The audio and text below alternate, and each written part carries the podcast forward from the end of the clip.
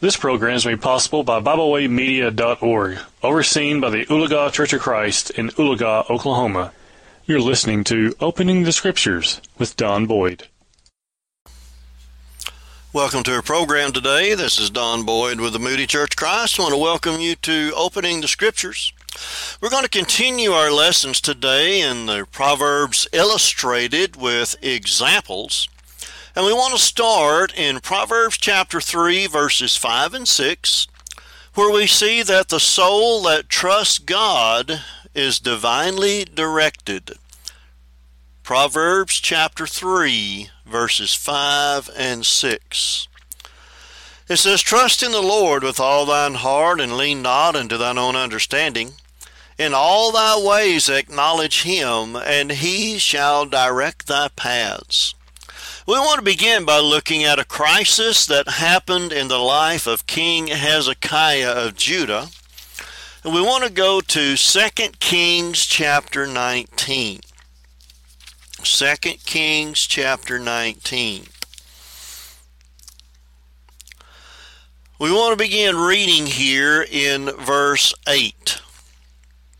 Now, this is when Assyria had come down against the city of Jerusalem, and they were ready to lay siege to the city. And a fellow by the name of Rabshakeh was crying there out from what he was trying to say from the king there, Sennacherib.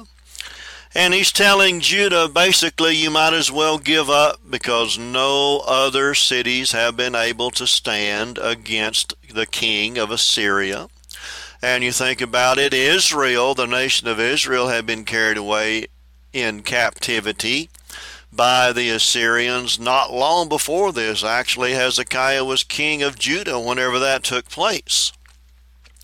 But anyway, verse 8 says Rabshakeh returned and found the king of Assyria warring against Libnah, for he had heard that he was departed from Lachish, and these are two cities in Judah. And when he heard say of Turka, uh, king of Ethiopia, Behold, he's come out to fight against thee, he sent messengers again to Hezekiah, saying, Thus shall ye speak to Hezekiah, king of Judah, saying, Let not thy God, in whom thou trustest, deceive thee, saying, Jerusalem shall not be delivered into the hand of the king of Assyria. Behold, Thou hast heard what the kings of Assyria have done to all lands by destroying them utterly. And shalt thou be delivered?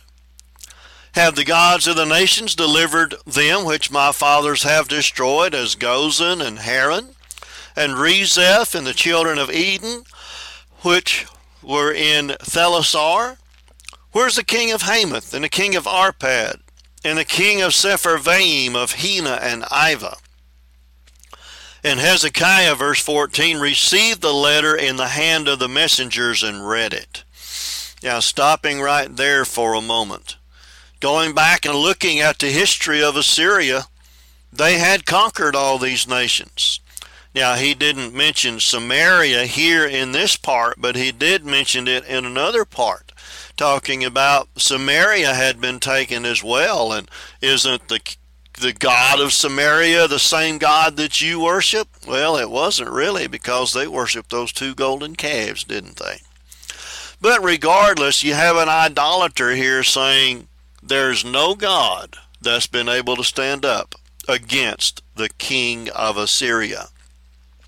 Well, in human understanding, going back to what we read a while ago in Proverbs chapter 3, verses 5 and 6, if they were to lean on their own understanding, then they would think there was no hope. But what did Hezekiah do? Well, let's continue reading here in verse 14. And Hezekiah received the letter of the hand of the messengers and read it. And Hezekiah went up into the house of the Lord and spread it before the Lord. What is he doing? Lean not unto thine own understanding. Trust in God. And that's what Hezekiah is doing. Verse 15. And Hezekiah prayed before the Lord and said, O Lord God of Israel, which dwellest between the cherubims, thou art the God, even thou alone, of all the kingdoms of the earth. Thou hast made heaven and earth. Lord, bow down thine ear and hear. Open, Lord, thine eyes and see and hear the words of Sennacherib, which he has sent him to reproach the living God. Of a truth, Lord, the kings of Assyria have destroyed the nations and their lands, and have cast their gods into the fire. For they were no gods, but the work of men's hands, wood and stone. Therefore they have destroyed them. Now therefore, O Lord our God, I beseech thee, Save thou us out of his hand, that all the kingdoms of the earth may know that thou art the Lord God, even thou only. So there is what Hezekiah did. He trusted in God. Well, what are the results of that? Look down in verse 35 and following said, And it came to pass that night that the angel of the Lord went out and smote in the camp of the Assyrians a hundred and fourscore and five thousand. That's a hundred and eighty-five thousand. And when they arose early in the morning, behold, they were all dead corpses. So Sennacherib king of Assyria departed and went and returned and dwelt in Nineveh. And it came to pass as he was worshipping in the house of Nisroch his god, that Adrammelech and Sharezer his son smote him with the sword, and they escaped, escaped into the land of Armenia, and Esarhaddon his son reigned in his stead. So right there, Hezekiah trusts in God, and God directed his paths into what he should do. And what was that? Do nothing trust God, and God handled that situation. Now let's look at another example over in 1 Samuel chapter 30. 1 Samuel chapter 30, verses 6 through 10, we see that David depended on direction from the Lord. 1 Samuel 30, verses 6 through 10. It said, And David was greatly distressed, for the people spake of stoning him, because the soul of the people was grieved, every man for his sons and for his daughters. But David encouraged himself in the Lord his God. All right, what's taking place here? It says he was distressed.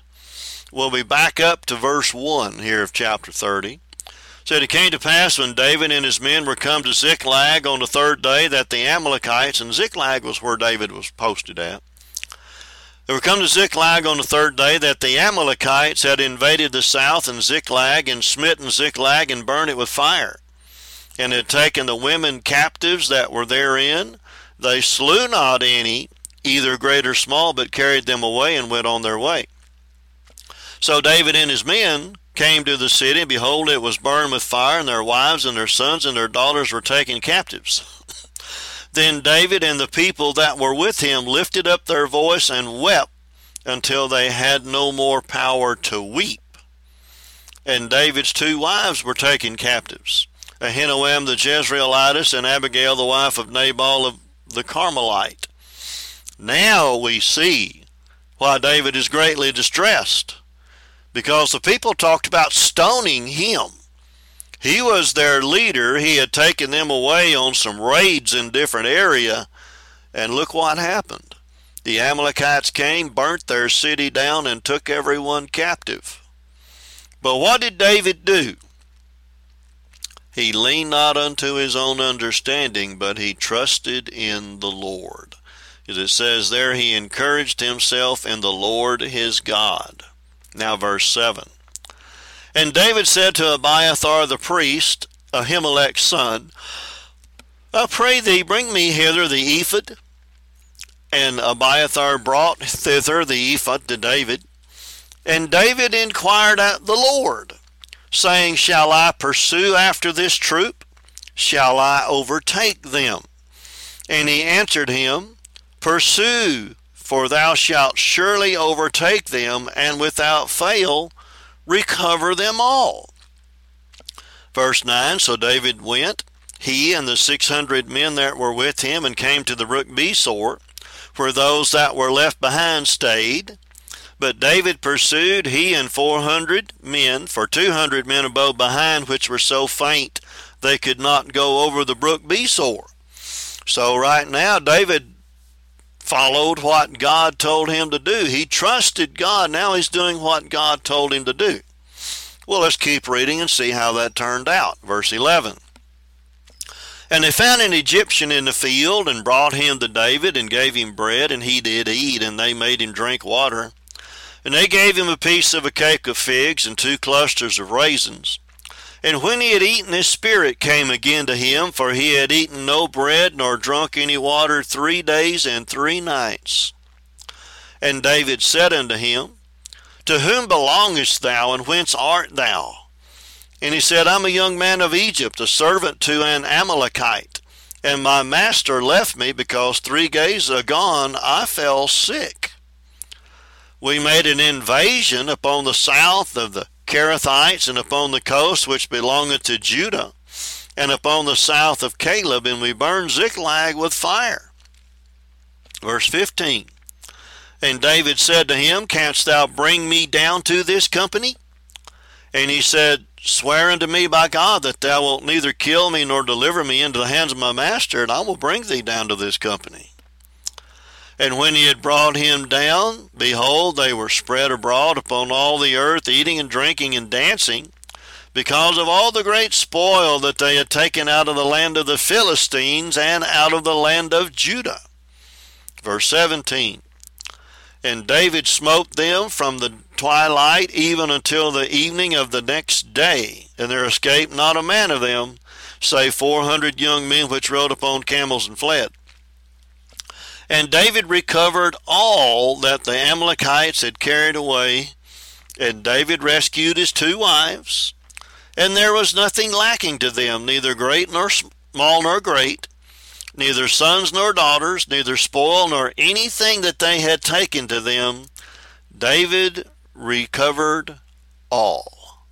So because David trusted in the Lord and did not lean unto his own understanding, he recovered everything and was divinely directed by God. Now, the next proverb that we want to look at there is two paths. And that is Proverbs chapter 4, verses 18 and 19. Proverbs chapter 4, verses 18 and 19. It says there, But the path of the just is as the shining light that shineth more and more unto the perfect day. The way of the wicked is as darkness. They know not at what they stumble. So, right there, we see there are two paths the way of the righteous and the way of the wicked. Jesus also mentioned these two paths in Matthew chapter 7, verses 13 and 14. Matthew chapter 7, verses 13 and 14, where he said, Enter ye in at the strait gate. For wide is the gate, and broad is the way that leadeth to destruction, and many there be which go in thereat. Because strait is the gate, and narrow is the way which leadeth unto life, and few there be that find it. So we have the strait gate, or the straitened gate, that gate that is narrow, that is hard to follow through. That is the strait gate. In Proverbs, that would be the path of the just. Those who are living according to the Word of God and doing what God has to say. But you go back to Matthew 7:13, he mentions the broad way that leadeth to destruction, and it is a wide gate, and many there be which go in thereat. That would be like Proverbs 19. The way of the wicked is as darkness. They know not at what they stumble. But I find it interesting, Jesus mentions that it's an easy way to travel because you're going to be living like the world. And the world loves people that live like the world. They don't love people that live as God tells us to live. Their way is darkness.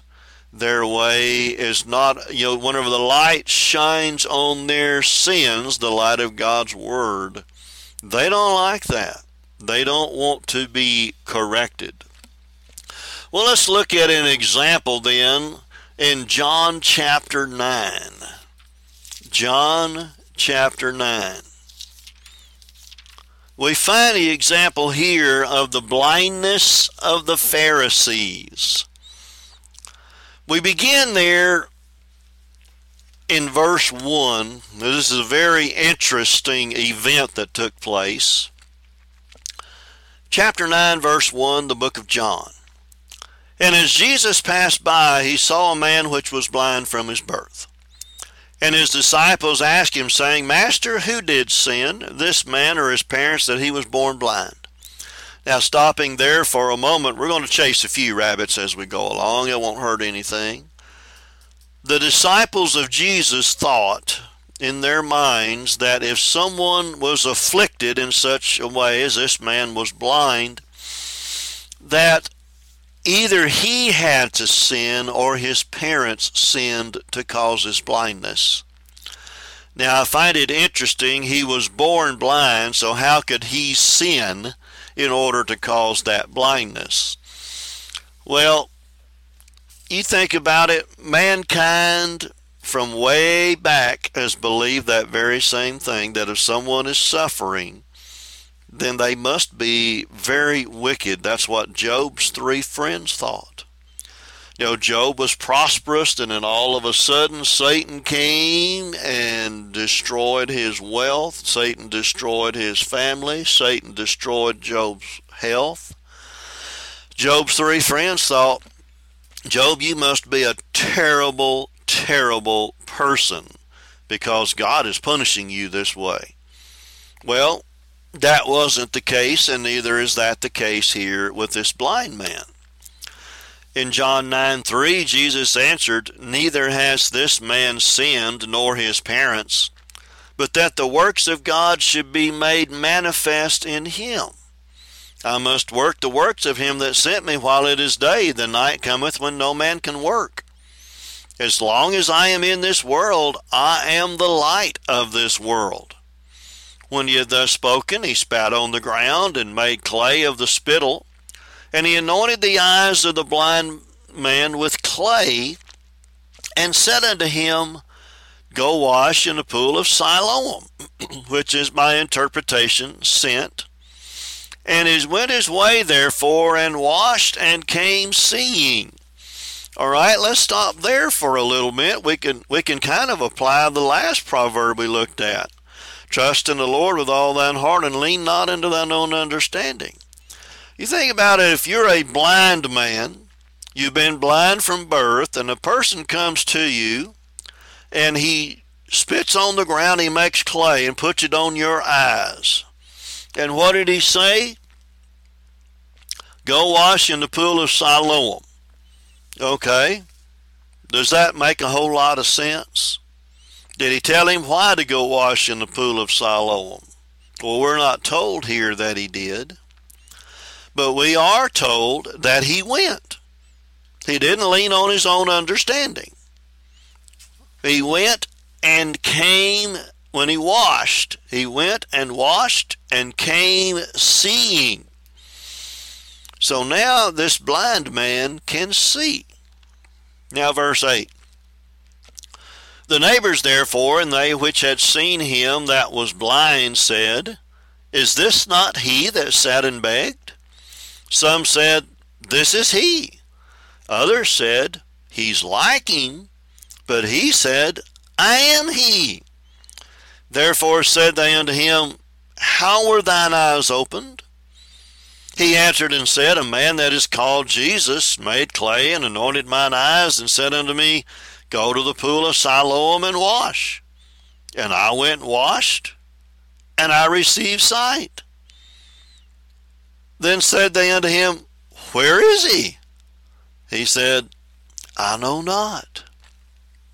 Now, verse 13, the Pharisees get involved. They brought to the Pharisees him that aforetime was blind. And it was the Sabbath day when Jesus made the clay and opened his eyes. Then said, or then again, the Pharisees also asked him how he had received his sight. He said unto them, He put clay upon mine eyes, and I washed, and do see. Therefore said some of the Pharisees, This man is not of God, because he keepeth not the Sabbath day. Others said, How can a man that is a sinner do such miracles? And there was division among them. They say unto the blind man again, What sayest thou of him that he hath opened thine eyes? He said, He is a prophet. But the Jews did not believe concerning him that he had been blind and received his sight until they called the parents of him that had received his sight. So, right there again, stopping for a minute, they didn't believe that man. this man called Jesus, well, they hated Jesus. But he said, He put clay on my eyes, I said go wash, I washed, I came seeing. They said, Well, this man, he, he is not of God because he worked on the Sabbath day. He made clay. I'm sure that was a lot of clay. Uh, put it on his eyes. But anyway, they didn't believe him, so they called his parents.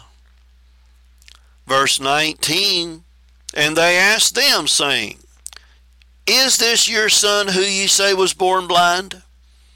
How doth he now see? His parents answered them and said, We know that this is our son, and that he was born blind. But by what means he now seeth, we know not. Or who hath opened his eyes, we know not. He is of age, ask him. He shall speak for himself. Kind of threw him under the bus there. Why? Verse 22. These words spake his parents because they feared the Jews. For the Jews had agreed already that if any man did confess that he was Christ, he should be put out of the synagogue. Therefore said his parents, He is of age, ask him. Oh, there we go. Now we see, don't we? They were afraid of the Jews there. They were afraid of the priests. They were afraid of the Pharisees and the Sadducees because they might get kicked out of the synagogue. Do you think they knew how their son knew how to how to see now, how he wasn't blind anymore? Apparently so, because it says they said it because they didn't want to be kicked out of the synagogue. So they knew. They knew what had happened. So, verse 24. Then again called they, that being the Pharisees, the man that was blind, and said unto him, Give God the praise. In other words, tell us the truth this time. We know this man is a sinner. He answered and said, Whether he be a sinner or no, I know not. One thing I know, that whereas I was blind, now I see. Then said to him again, then said they to him again, What did he to thee? How opened he thine eyes? He answered them, I've told you already, and ye did not hear. Wherefore would ye hear it again? Will ye also be his disciples? If I tell you again, will you then become his disciples? I've already told you. Oh, they didn't like that. Verse 28 Then they reviled him and said, Thou art his disciple but we are Moses' disciples. We know that God spake unto Moses. As for this fellow, we know not from whence he is. Well, they didn't have an answer for him, so they started reviling him. And isn't that the way people are? And they'll do it again here in a little bit. If people you you know you try to teach people something about the scriptures or about the Bible or maybe evolution, creation, abortion, divorce, remarriage, things like that. And whenever they see they're wrong or they don't have an answer for what you just said, they'll revile you. That's what they did to Jesus. That's what they do to everyone that says things they don't like. They may call you a racist. They may call you a bigot because they don't have an answer. Their answer is just to call names. Well, we don't know where he's from. Verse 30 The man answered and said unto them, Why, herein is a marvelous thing, that ye know not from whence he is, and yet he hath opened mine eyes. Now we know that God heareth not sinners. But if any man be a worshipper of God and doeth his will, him he heareth. All right, pay attention here, people. Verse 32 Since the world began, was it not heard that any man opened the eyes of one that was born blind? If this man were of God, he could do nothing. He couldn't open my eyes if he wasn't from God. That has never happened in this world. Well, they had no answer for that either. Verse 34. They answered and said unto him, Thou wast altogether born in sins, and dost thou teach us? and they cast him out. No answer. So call him names and throw him out. Well, verse 35 says, Jesus heard that they had cast him out, and when he had found him, he said unto him, Dost thou believe on the Son of God? He answered and said, Who is he, Lord, that I might believe on him? And Jesus said unto him, Thou hast both seen him, and it is he that talketh with thee. And he said, Lord, I believe, and he worshipped him.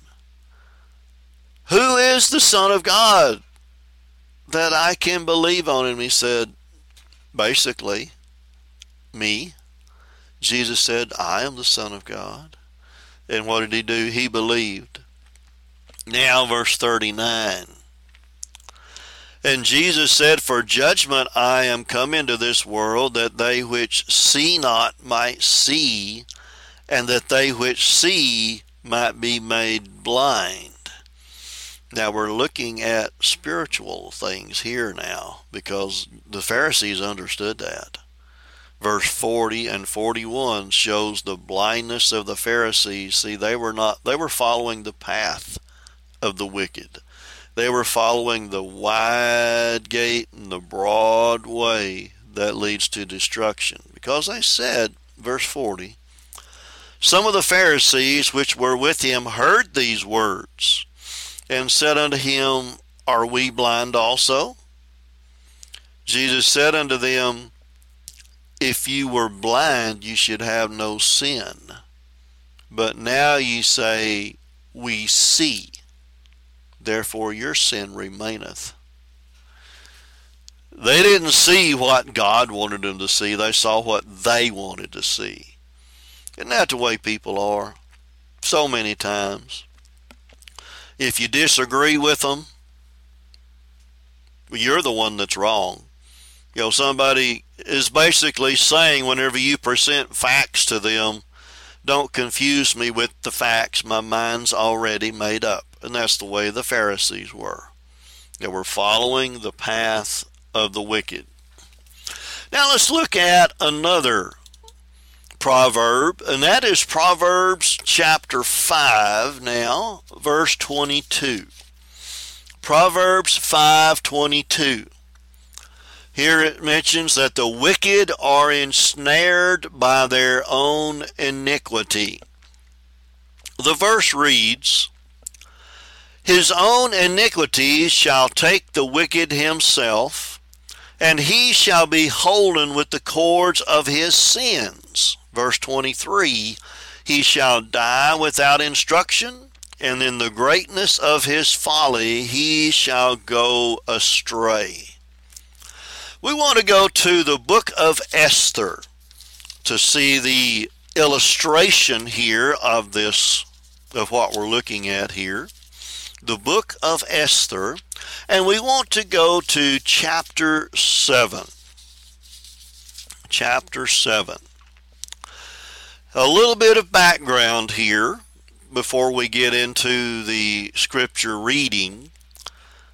Haman was a man who was highly, or put forth highly there in the kingdom there of Ahasuerus, who was the king there of the Medo-Persian Empire at this time.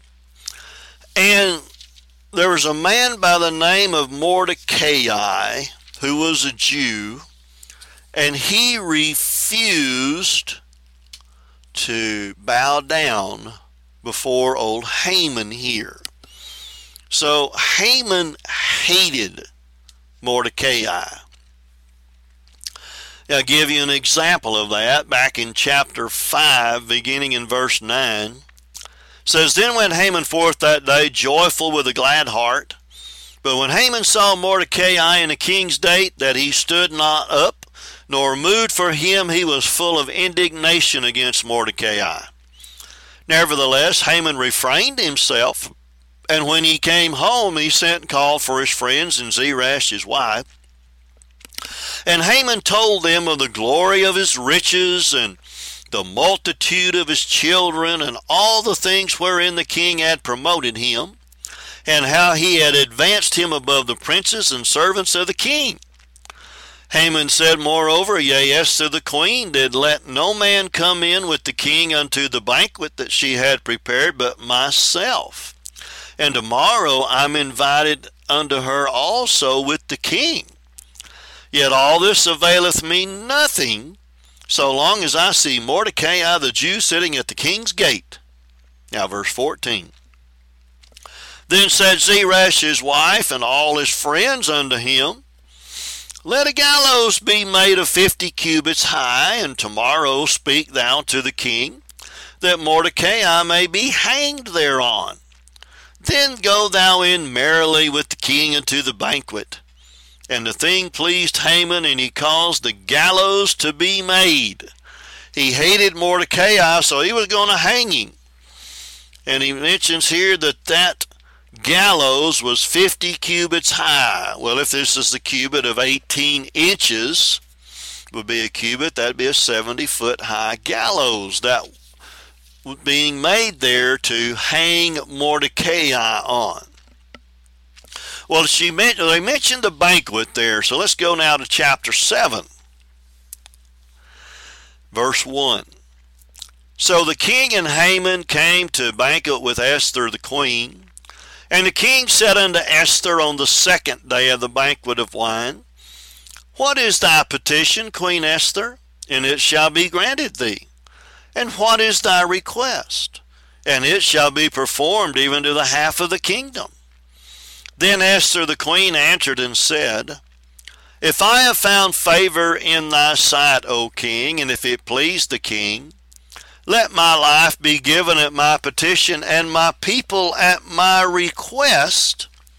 For we are sold, I and my people, to be destroyed, to be slain, and to perish. But if we have been sold for bondmen and bondwomen, I had held my tongue, although the enemy could not countervail or have compensated for the king's damage. Now, what is she talking about there? They've been sold into, they're going to be destroyed. Well, what is going to happen here? Let's go back a little bit, look at a little bit uh, things that happened prior to this as well, back in chapter 3. It says there in verse 8 that Haman said to King Ahasuerus, There is a certain people scattered abroad and dispersed among the people in all the provinces of thy kingdom and their laws are diverse from all people, neither do they keep the king's laws. Therefore, it is not good for the king's profit to suffer them. If it please the king, let it be written that they may be destroyed. And I will pay ten thousand talents of silver into the hands of those that have the charge of the business to bring it into the king's treasuries. And the king took of his ring from his hand and gave it unto Haman the son of Hammedatha, the Agagite, the Jews' enemy. And the king said unto Haman, The silver is given to thee, the people also, to do with them as it seemeth good to thee. All right, now verse 12.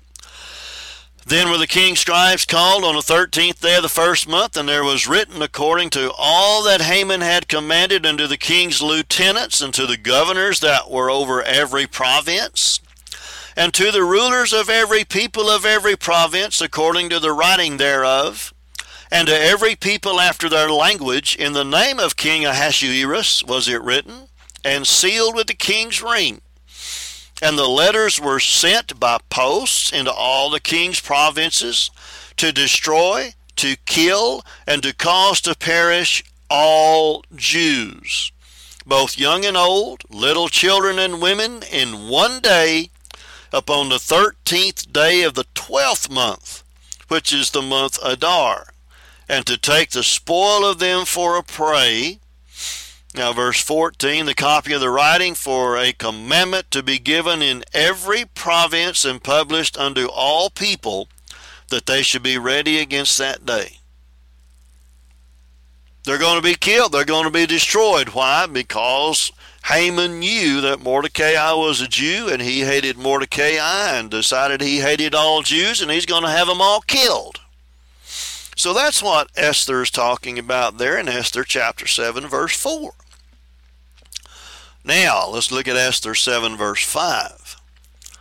Then the king Ahasuerus was, or excuse me, answered and said unto Esther the queen, Who is he, and where is he that durst presume this in his heart to do so? And Esther said, The adversary and enemy is this wicked Haman then Haman was afraid before the king and the queen. And the king, arising from the banquet of wine in his wrath, went up or went into the palace garden. And Haman stood up to make request for his life to Esther the queen, for he saw that there was evil determined against him by the king. Verse 8 then the king returned out of the palace garden into the place of the banquet of wine, and Haman was fallen upon the bed whereon Esther was. Then said the king, Will he force the queen also before me in the house? And word went out of the king's mouth, they covered Haman's face. And Harbona, one of the chamberlains, said before the king, Behold also the gallows fifty cubits high, which Haman hath made for Mordecai, who has spoken good for the king, standeth in the house of Haman. Then the king said, Hanging thereon. So they hanged Haman on the gallows that he had prepared for Mordecai. Therefore was the king's wrath pacified. So this is just an example of a wicked person being ensnared by his own iniquity, just as we had read there in the book of Proverbs, chapter 5, verse 22. We'll reread that verse again. Proverbs chapter 5, verse 22. His own iniquity shall take the wicked himself, and he shall be holden with the cords of his sins in verse 23, he shall die without instruction, and in the greatness of his folly he shall go astray. An example there is Haman. Now let's look at another proverb illustrated, and that is seeking the wisdom of God. Proverbs chapter 8, verses 12 through 17. Proverbs chapter 8, verses 12 through 17. This is wisdom personified speaking. I, wisdom, dwell with prudence or discretion, and find out knowledge of witty intentions. The fear of the Lord is to hate evil. Pride and arrogancy and the evil way and the froward mouth do I hate. Counsel is mine, and sound wisdom. I am understanding. I have strength. By me kings reign and princes decree justice. By me princes rule and nobles, even all the judges of the earth. I love them that love me, and those that seek me early or diligently shall find me. So, seeking the wisdom of God well, there are two kinds of wisdom. We find that over in James. Want to go to James chapter 1, verse 5 first. But there is earthly wisdom, and there is wisdom from above. James 1 5 says, If any of you lack wisdom, let him ask of God, that giveth to all men liberally and upbraideth not. The word means scolded. He doesn't scold. And it shall be given him. So if we want wisdom, we need to pray to God. Now let's go over to James chapter 3, verses 13 through 18. James 3, 13 through 18. He says, Who is a wise man and endued with knowledge among you?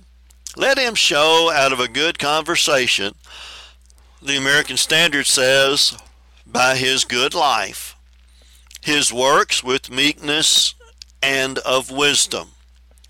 But if you have bitter envying and strife in your hearts, glory not and lie not against the truth. This wisdom descendeth not from above, but is earthly, sensual, devilish. So, earthly wisdom here. It poses as wisdom, but it is not. True wisdom, verse 13, expresses itself. All right, now verses 16 through 18. For where envying and strife is, there is confusion and every evil work. But the wisdom that is from above is first pure, then peaceable, gentle, easy to be entreated, full of mercy and good fruits, without partiality and without hypocrisy. And the fruit of righteousness is sown in peace of them that make peace. So, seeking the wisdom of God, the wisdom from above, instead of seeking wisdom from the earth. I want to go to Second Chronicles chapter 34 to find the illustration of this in the life of King Josiah. 2 Kings chapter 34. It says here, beginning in verse 1, Josiah was eight years old when he began to reign, and he reigned in Jerusalem one and thirty years. So that means Josiah's life was cut short, wasn't it? He's only 39 years old when he died. But notice the kind of life he lived. And he did that which was right in the sight of the Lord and walked in the ways of David his father and declined neither to the right hand nor to the left. Now you think about the kings that were just prior to Josiah. His father's name was Amon. We find him there in verse 21 of chapter 33.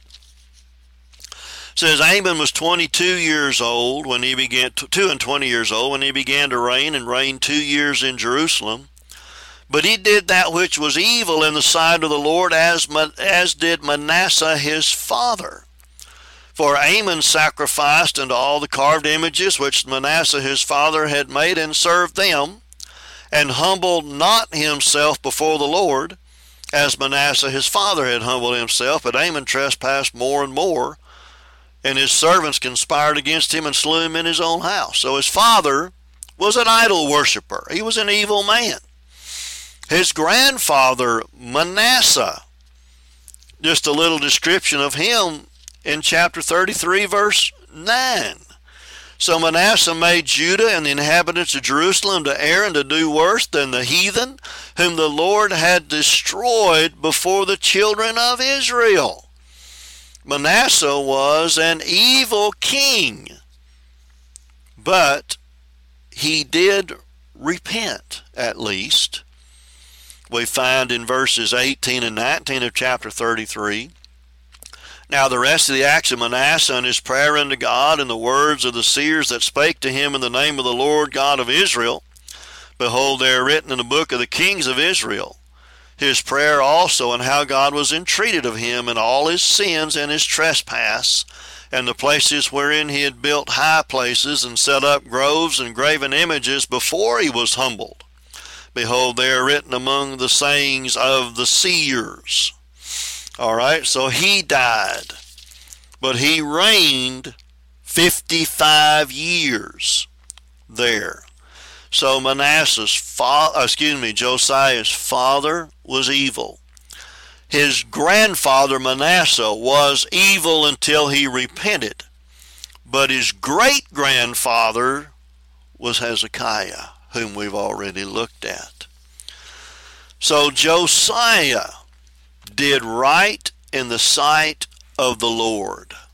Now, whether that was had to do with his father, his grandfather repenting, or the words of his great grandfather, which he had probably heard of as well, we don't know.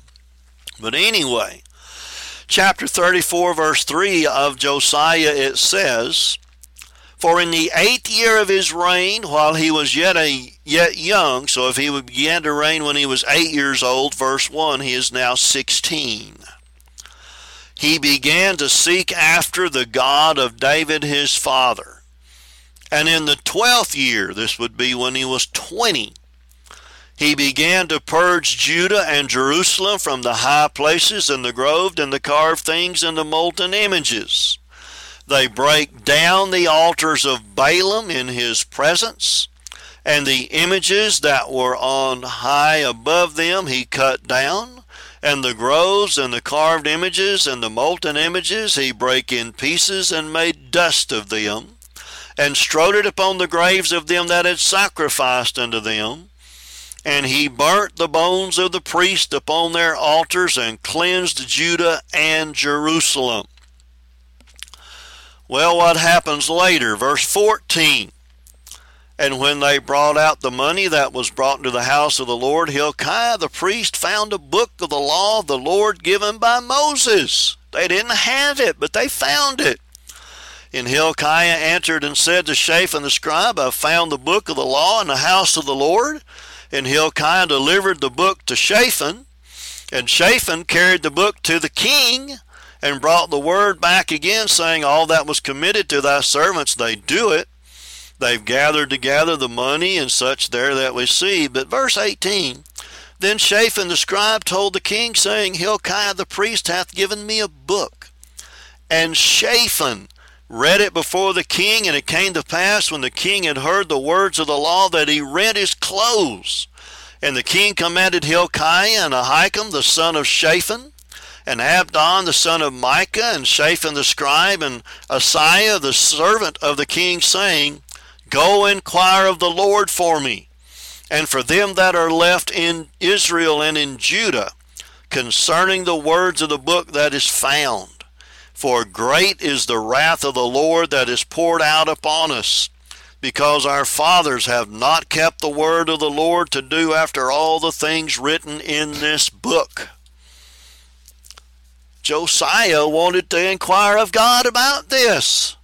That is seeking the wisdom of God. Now, verse 22. And Hilkiah and they that the king had appointed went to Huldah the prophetess, the wife of Shallum, the son of Tikvath, the son of Hasrah, keeper of the wardrobe. Now she dwelt in Jerusalem in the college or the second quarter. And they spake to her to that effect. And she answered them, Thus saith the Lord Behold, I will bring evil upon this place and upon the inhabitants thereof, even all the curses that are written in the book which they have read before the king of Judah. She gave the reason in verse 25, now verse 26. And as for the king of Judah who sent you to inquire of the Lord, so shall you say unto him, Thus saith the Lord God of Israel concerning the words which thou hast heard. Because thine heart was tender, and thou didst humble thyself before God, when thou heardst his words against this place, and against the inhabitants thereof, and humblest thyself before me, and didst rend thy clothes and weep before me, I have even heard thee also, saith the Lord. Behold, I will gather thee to thy fathers, and thou shalt be gathered to thy grave in peace, neither shall thine eyes see all the evil that I will bring upon this place, and upon the inhabitants of the same. So they brought the king word again. So Josiah seeking the word of God. Or Lord willing, next time we'll continue with some more Proverbs illustrated, but this brings our lesson to a close today. So again, this is Don Boyd, and with the Moody Church of Christ, we want to invite you to come worship with us anytime that you are in the Moody, Missouri area. Uh, we're located on the corner there, Highway E in the city of, of Moody. It's not very big there. But uh, we meet on Sunday morning at 10 o'clock for Bible classes and at 11 o'clock for worship period. We meet at 6 o'clock Sunday evening for a worship period and then at 6 o'clock on Wednesday night as well for Bible classes. So thank you for being with us and we look forward to having you with us next time. When you're in Moody, Missouri, you're invited to visit the Moody Church of Christ, located on Highway E in Moody, Missouri. The congregation there meets on Sunday morning at 10 a.m. for Bible class, 11 a.m. for worship, and then again at 6 p.m. for Sunday evening worship. They also meet at 6 p.m. on Wednesday night for Bible study. We thank you for tuning in today. We hope you enjoyed this program. You can find out more about Byway Media by visiting us at bywaymedia.org. You can also find us on several uh, social media platforms now. You can find us not only on Facebook, but you can also can find us on Tumblr.